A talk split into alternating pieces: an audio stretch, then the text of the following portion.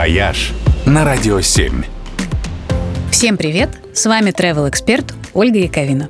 Как вы думаете, в каком городе России пьют больше всего кофе?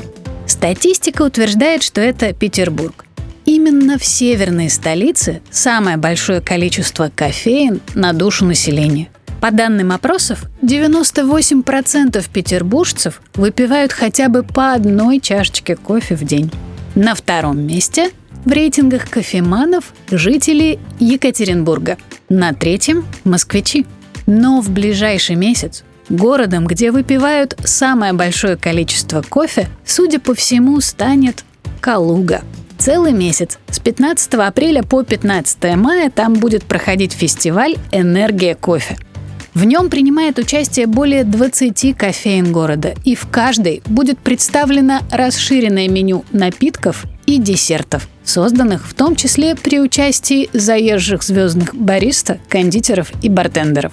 Во время фестиваля можно будет попробовать, к примеру, пряно-лимонный американо, раф хвоя с розмариновым и можжевеловым духом, уникальный кофейный коктейль «Граф Калужский» со сгущенным молоком и особенным местным десертом «Калужское тесто».